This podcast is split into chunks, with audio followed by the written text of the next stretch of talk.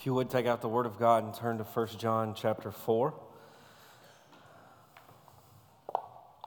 Doing something a little bit different as we begin the year. We, uh, our pattern is to take a book of the Bible and work through that book verse by verse, passage by passage. And uh, we still haven't finished 1 Samuel. We're going to finish that in a few weeks. Uh, but to begin the year, uh, as I said earlier, we're going to go through our essentials here at Ashland. Uh, what we think is essential to following Christ in the context of this local church. And today we're going to begin with the first essential Am I a Christian? Uh, and this is a question everyone here should ask themselves today. Uh, I've been in these contexts before where folks who have attended church for uh, 40 years hear sermons like this and realize I'm not a Christian and they come to faith in Christ.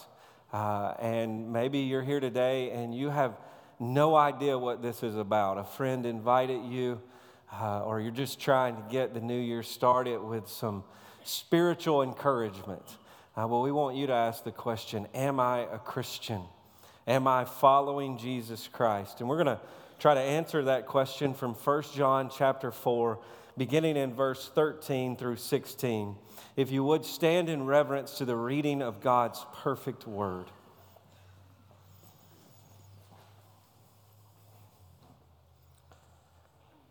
By this we know that we abide in him and he in us, because he has given us his spirit. And we have seen and testify that the Father has sent his Son to be the Savior of the world. Whoever confesses that Jesus is the Son of God abides in him and he in God. Oh God, we pray today that we would understand clearly what those verses mean for our lives. God, we would understand what it means to abide in you and you in us. God, that is a life transforming reality that you, despite our sin, despite our rebellion, would choose to live in us. That you would allow us to live in you. And God, I pray that we would understand today that it only happens through Jesus Christ, who is Lord.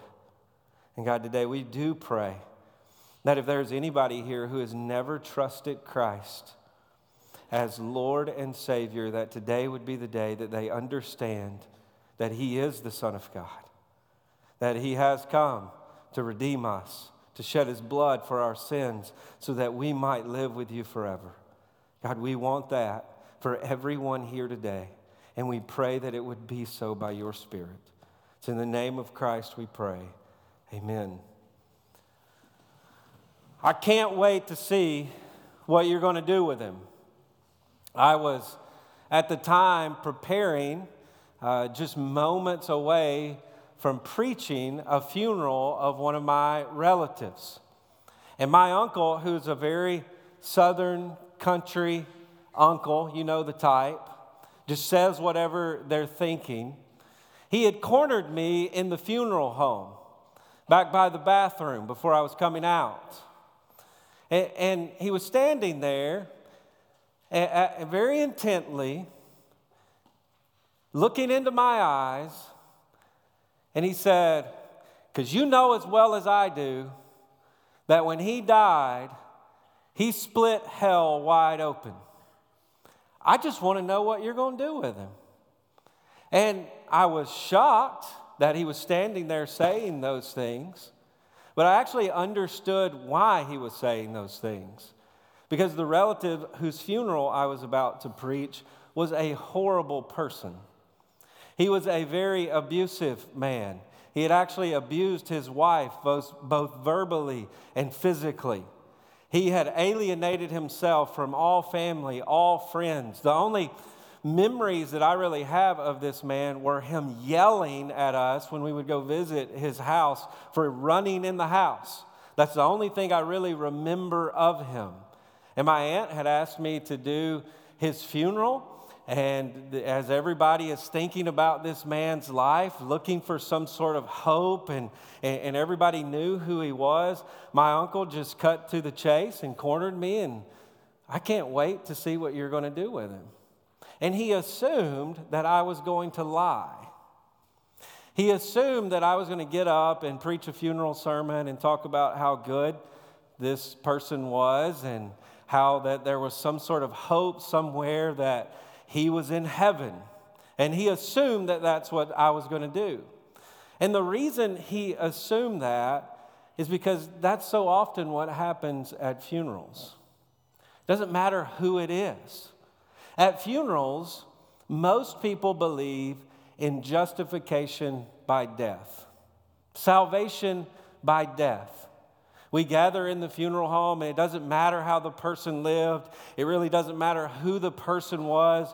We're all looking for some sort of glimmer, some sort of generic hope that we can say that he is up instead of down. We just want something tangible to give us hope in those moments. And so many folks just simply drift into salvation by death.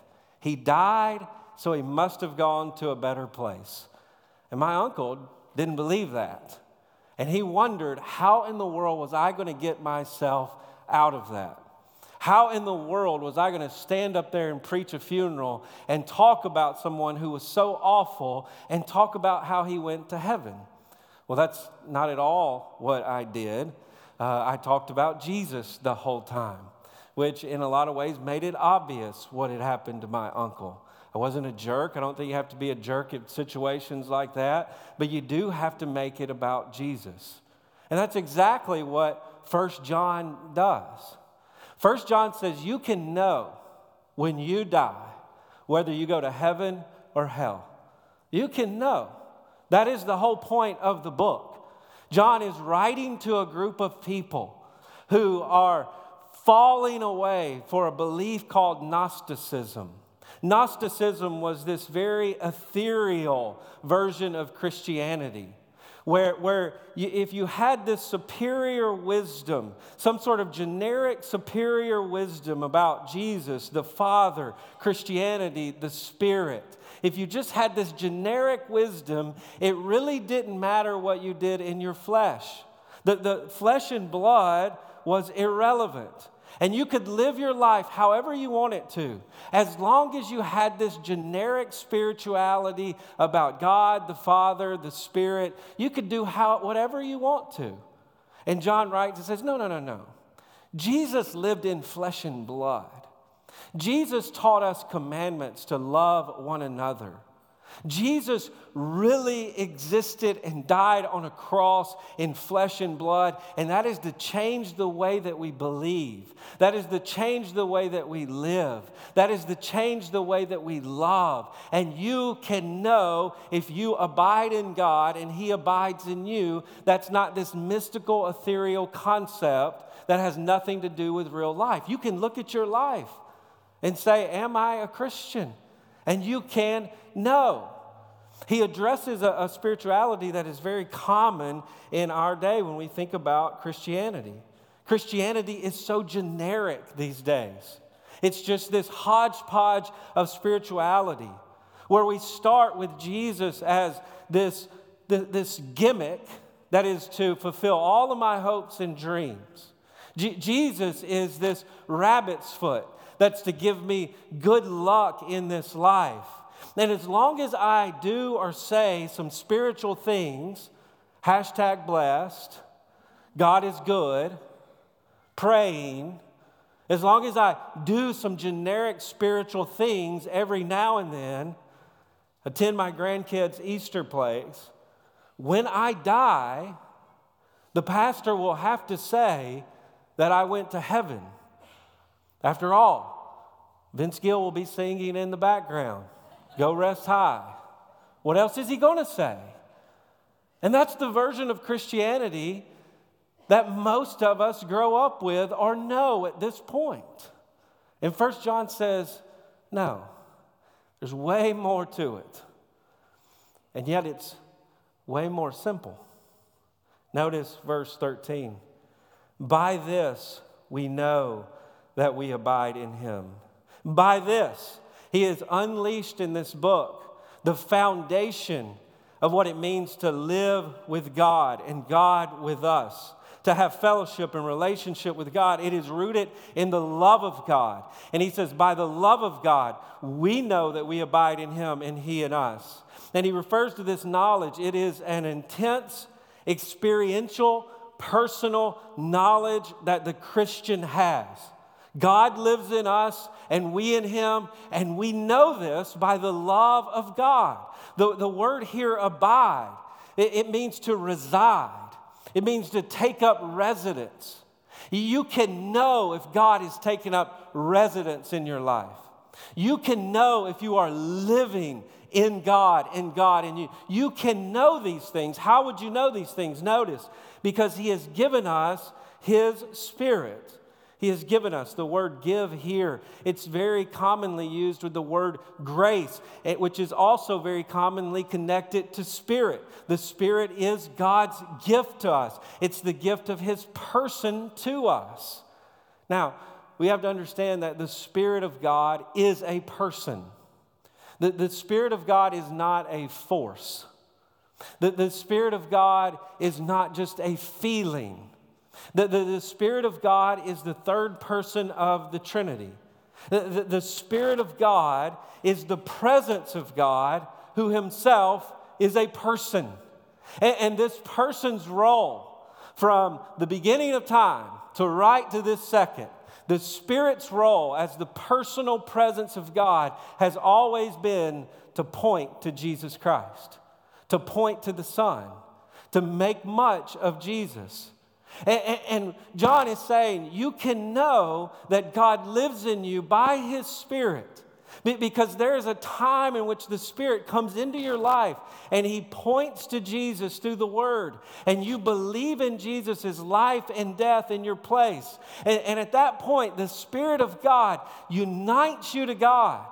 Paul describes this union that the Spirit gives us when we believe in Jesus as baptism, immersion. And, he plunges us into the person of God in a way where you can't tell the difference between us and God. We are one. When you believe in Jesus, that's what the Spirit does in your life. He points you to Jesus. You believe in Jesus. He unites you to Jesus. And so you can know if you live in God and you have relationship and fellowship restored with God by the Spirit of God living within you who has united you to God. And so we, we ask the question Am I a Christian? Well, we answer it first of all the Christian is the one who has been restored to God by the Spirit of God. Have you been restored to God by the Spirit of God? In Genesis chapter 1 and 2, Adam, he lives in perfect fellowship with God. Perfect fellowship, perfect relationship. Nothing is hindering Adam from the presence of God. And yet, Adam decides to rebel against God's authority. And, from Genesis 3 on, Adam is shunned from the presence of God. And then the Bible is a story about God restoring his presence to us, bringing his presence back to us. And we taste his presence when the Spirit comes and lives within us. Jesus endures the eternal banishment that we deserve to be shunned by God so that we can enjoy the eternal fellowship with God. And we, we experience that by the Spirit. The fellowship we have with God, this, this reconciled fellowship, begins when the Spirit of God comes to live within us. We're listening to a sermon, we're reciting our Awana verses with our mom, we're at youth camp. We're sitting down with someone in a campus ministry, they have a track, and, and we hear about Jesus dying for our sins. And, and in those moments, whereas before, maybe it didn't make sense to us, whereas before, we were rejecting the notion of the gospel of Christianity. Whereas before, maybe we didn't even care about it. And all of the sudden, it's like our eyes are opened, and the only thing that matters is Jesus. And we understand our only hope for our sin is Jesus. And, and, we, and we trust in Jesus and we rely upon Jesus. And in those moments, the very Spirit of God comes to live within us. You see, as you're answering the question, you have to ask Has that ever happened to you? Has that ever happened to you? See, answering the question, Am I a Christian, is so much different than clicking the box on your Facebook profile, Christianity. It, it's so much more to it than that. It, it's so much more than just affirming some religious survey. And, and it's not something you can do from the outside in. Some of you are trying to take on Christianity from the outside in. You're attending every Bible study that you could possibly go to. You're praying every prayer that you could possibly pray. You're looking for new ones. You're, you're, you're, you're trying to go through the motions, attending everything, going on mission trips, and you've never really experienced the power of the Spirit who opens your eyes to Christ and comes to live within you. Well, how, how do you know when this happens? Notice the text continues. And we have seen and we have testified that the Father has sent his Son to be the Savior of the world. How do you know? How do you know when you have the Spirit of God living within you? Well, well, the Spirit shows you something and you do something. Notice, first of all, you see. He says, We have seen. Uh, the, the whole book of First John is John writing to this church saying, I saw Jesus. I lived with Jesus. I'm an eyewitness to this man, Jesus of Nazareth. I saw his signs and wonders, and I saw the love of God in flesh and blood. I saw it. And, and he would say, I saw it because eventually the Spirit opened my eyes to see it. And, and John here says, We testify.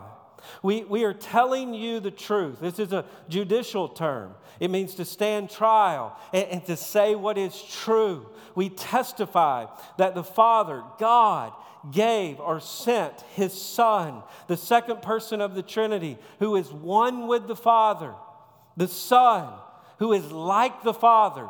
That's what it means to call Jesus the Son of God, is that he is like the Father. He is in the same essence of the Father. And, and just like God rules the world, the Son rules the world with the Father. He is God's King.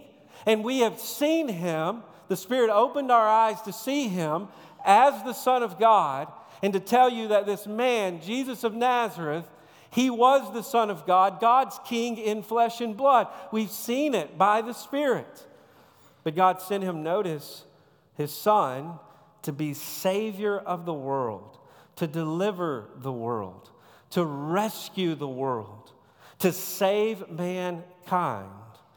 The Gospel of John is all about this.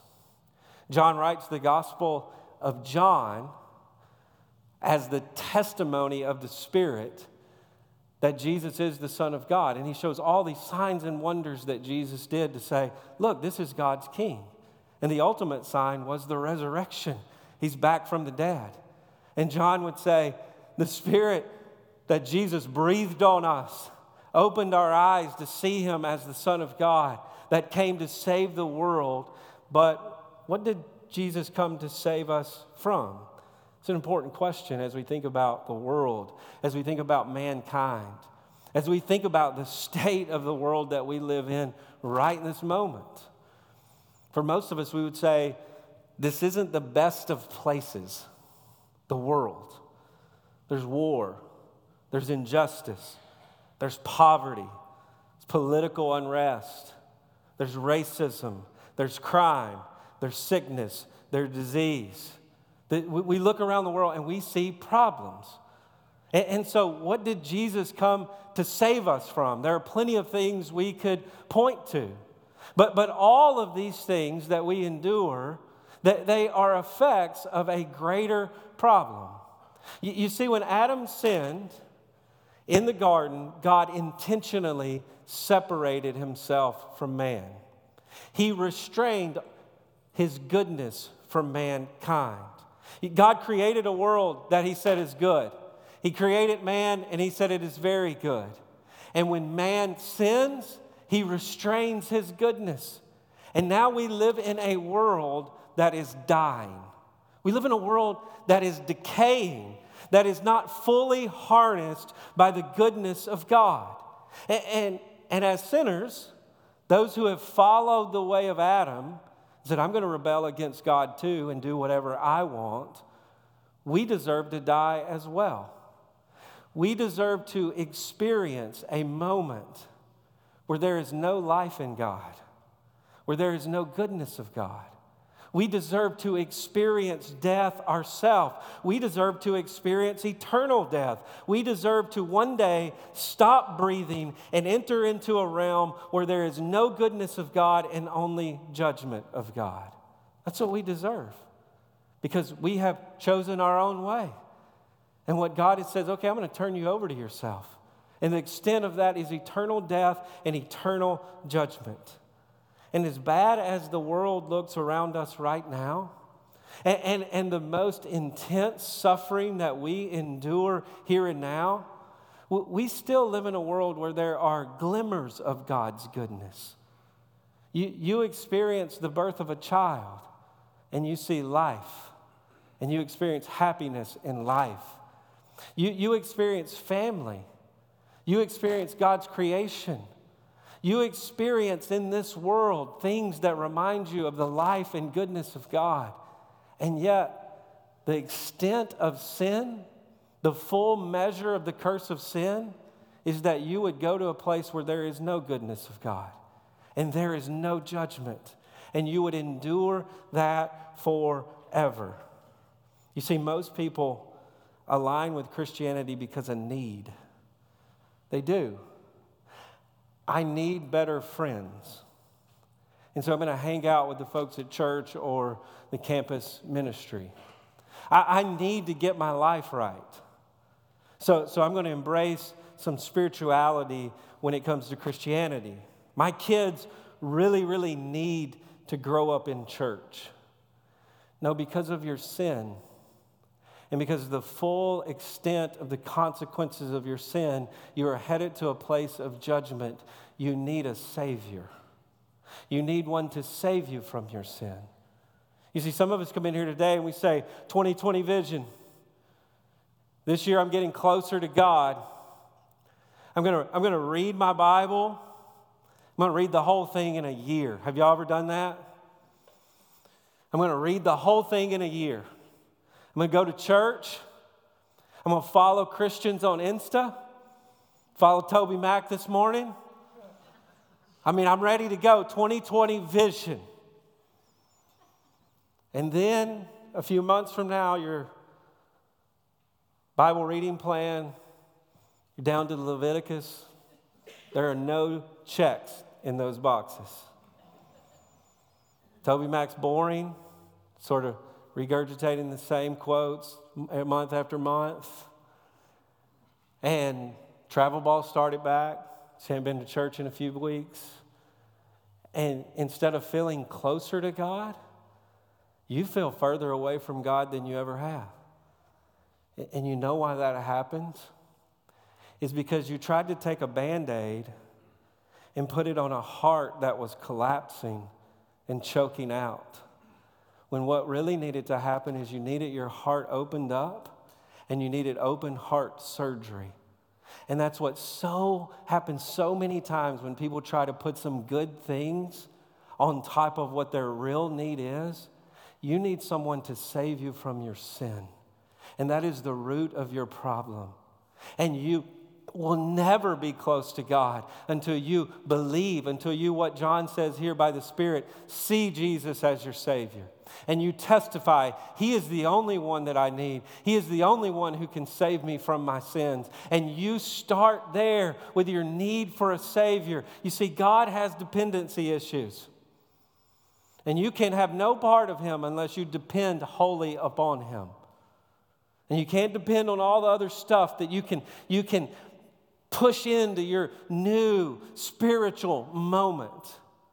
No, you can't depend upon those things. You depend upon Jesus as Savior, and you begin there by saying, I have a great need. I am a great sinner, but Jesus is a great Savior.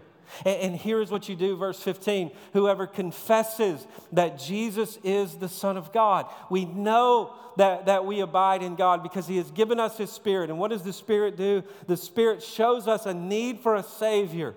And, and, and, as we see our need for our Savior, here's what we do we confess that Jesus is the Son of God. We confess, we agree. The term here is used of what it means to uh, agree with a government about who the emperor is. It was often said that, that, that, that um, you must confess Caesar is Lord. You must agree with the Roman government that he is supreme authority. And here the Christian is to confess, notice, that Jesus is the Son of God, that Jesus is God's King, that Jesus is the final authority, that, that Jesus is the Son of God, Jesus of Nazareth, the Galilean the one who it was said was born of Mary, adopted by Joseph. He was a self proclaimed rabbi. He was a rebel rouser who was crucified by the Romans, a man that was literally seen and touched and heard and declared to be back from the dead. That specific person, that Jesus, John says, that he walked with, that he talked, that he ate fish with, that he went fishing with. That Jesus is God's Son. And the Christian agrees with that. God says this is his final authority, and the Christian says, yes, he is. The Spirit opens your eyes to see Jesus as the Savior, and you say, yes, he is the Savior. At the baptism of Jesus, Jesus goes out to the Jordan River, and there his cousin John is baptizing folks who are repenting, that, that, they, that they want the kingdom of God to come. And so they're turning from their sin, they're turning from their religion, they're turning from the government that they know, and they're being baptized out in the Jordan. And here comes Jesus. And he says, I have to be baptized by you, John, to fulfill all righteousness. I have to identify with my people. And John says, No, that, that ain't happening. And Jesus says, It has to. Because Jesus is identifying with the people who must be judged for their sin. They must be judged to be a kingdom. And so John baptizes Jesus out in the Jordan. And as soon as he comes up out of the water, uh, the Spirit comes down, the text says, like a dove. And then there is a voice from heaven that says, Behold, this is my son in whom I am well pleased. And in that moment, as the people of God are looking for a kingdom, as John is pointing to a kingdom, the Spirit comes down and says, This is the king. He anoints Jesus in the Jordan. And the Father from heaven says, Yes, this is my king. And the same thing happens in our life when the gospel is preached to us.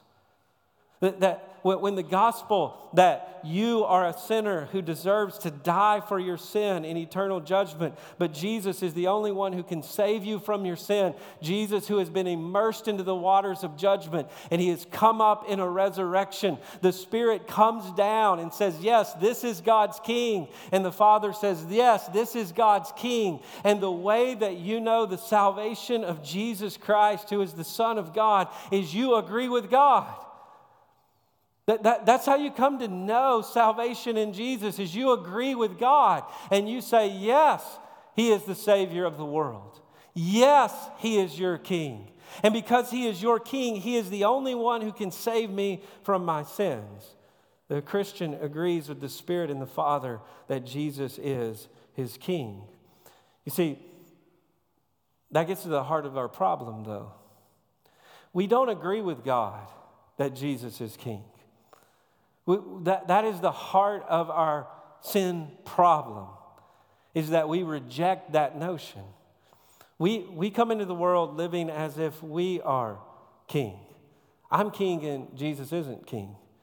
And sin's not the prob- my greatest problem. See, it's really hard to convince folks that you're a sinner and that you need a Savior when most people don't even care about their sin. They don't understand their sin, the consequences of their sin.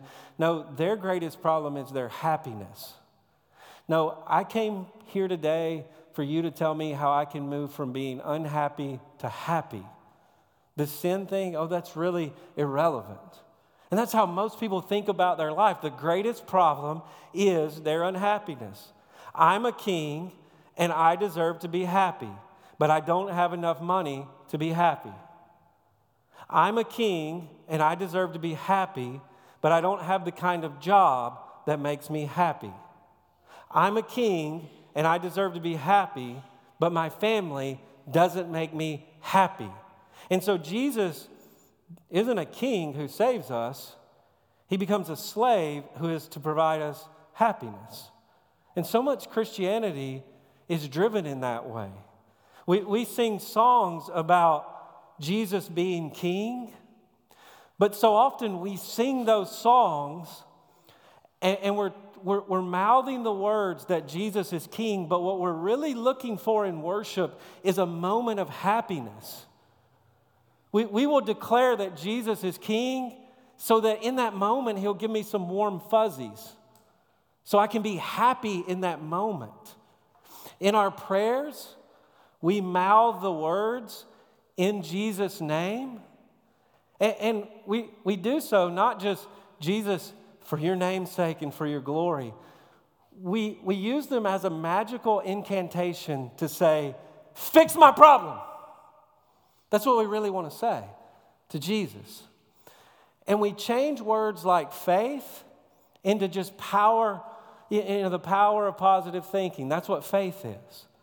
And victory in Jesus, it's not victory over sin and death, it's victory for me. Winning, winning. I deserve to win.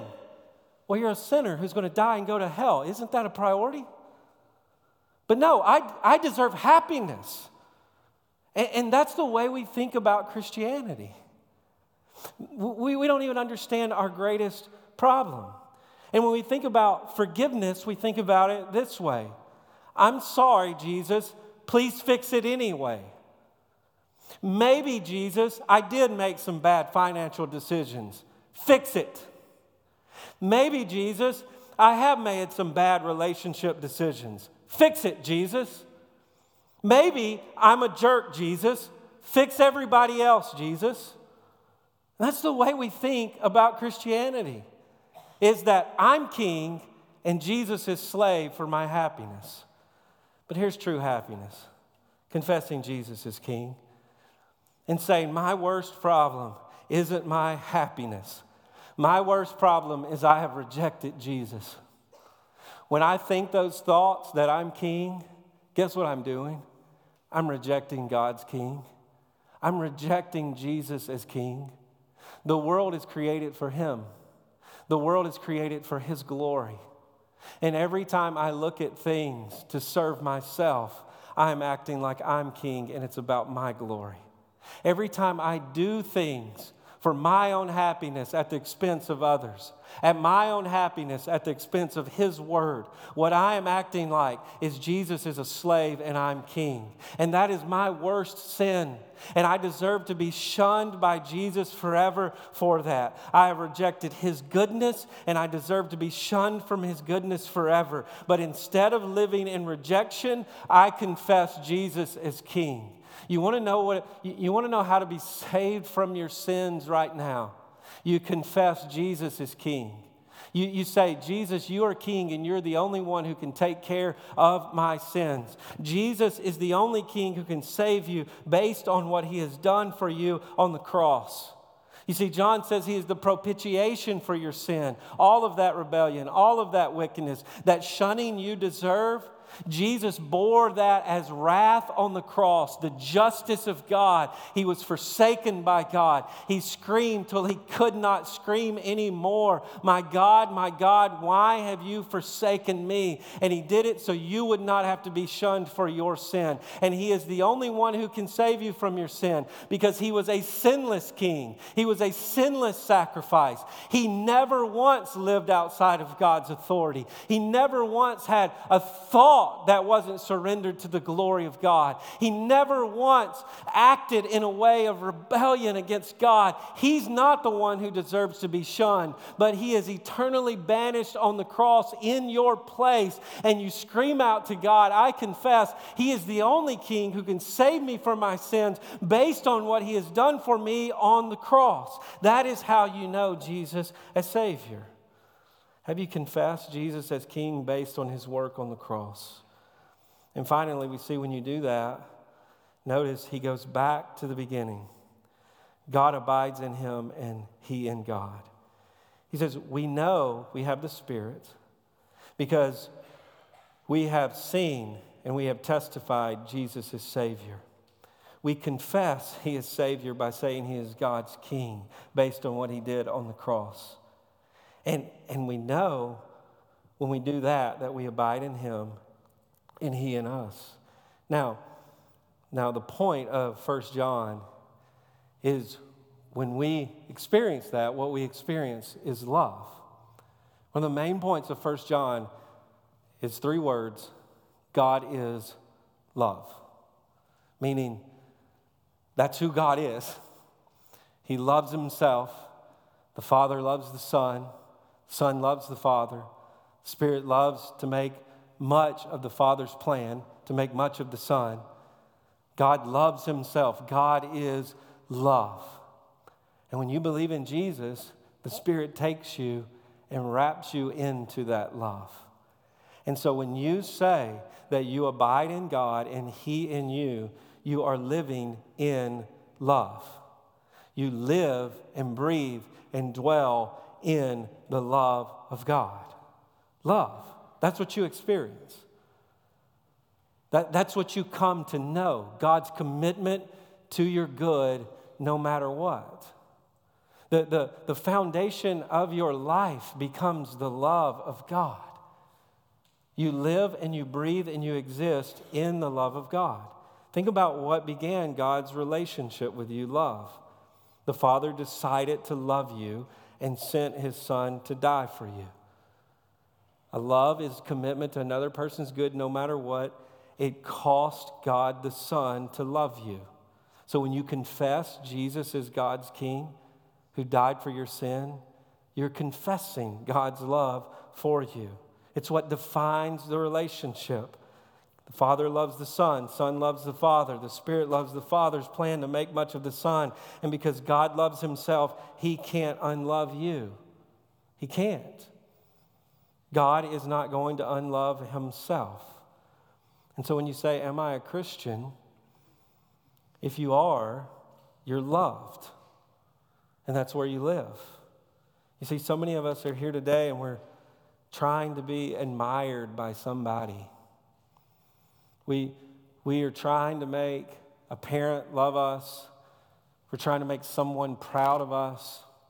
Trying to impress a coach so we can get a spot. Trying to do a good job on our tests so our teachers will see us as intelligent. We're, we're, we're trying to impress friends. We're trying to impress our kids. We want them to just appreciate us. You, just look at your life. You're probably here today because you're, you're trying to impress someone. You're trying for someone to admire you and love you. And yet, the Christian lives in the love of God. We're not, we're not going around with the camera. Hey, make sure you get my, my best side. Make sure to hold the camera up because you don't want to see my chin. Make sure to do it over here so you don't see my belly poking out. We're constantly living life under a camera, hiding our worst, showing our best. Well, here's the reality God loved you before your worst moment ever happened. He knew about your worst before it ever happened. And He sent His Son to die for you. Life doesn't have to be a constant Instagram story when you know the love of God for you. Not trying to impress God. No, you abide in God, meaning you live in His love, meaning you trust in His love. You confess Jesus as the witness, as the Savior of His love. And I'll make you a promise today. if you confess Jesus as the only one who can save you from your sins based on what he did for you on the cross, I won't lie at your funeral. I won't lie at your funeral. As, as we stand around and we try to find some reason to be, you know, comfortable and less awkward with what's going on, and hopefully we'll have some good things to say. I won't say anything bad, but I won't lie, and I will make it all about Jesus. I will tell the truth about Jesus, and I will tell the truth about what it means to follow Jesus. And until you tell the truth about Jesus, until you confess Him as Savior, King, sent to save you from your sins, the truth about you today is you're lost. And you don't know Jesus. No matter what kind of spirituality you're trying to embrace, if it's not Jesus is the one who saves me from my sins, the truth is you are lost. You're lost. You're dying. And you're not going to be able to stop the dying. You're not going to be able to stop time. You're not going to be able to stop the wrinkles. You're not going to be able to bring the kids back home. You're not going to be able to go back to yesterday and the things that you said and the things that you did and the things that you regret. You're not going to be able to go back. You're not going to be able to stop it. You're dying, and eternal death is coming. And the question is the question will be not, what are we going to do with him? It's today, what are you going to do with Jesus? Let's pray.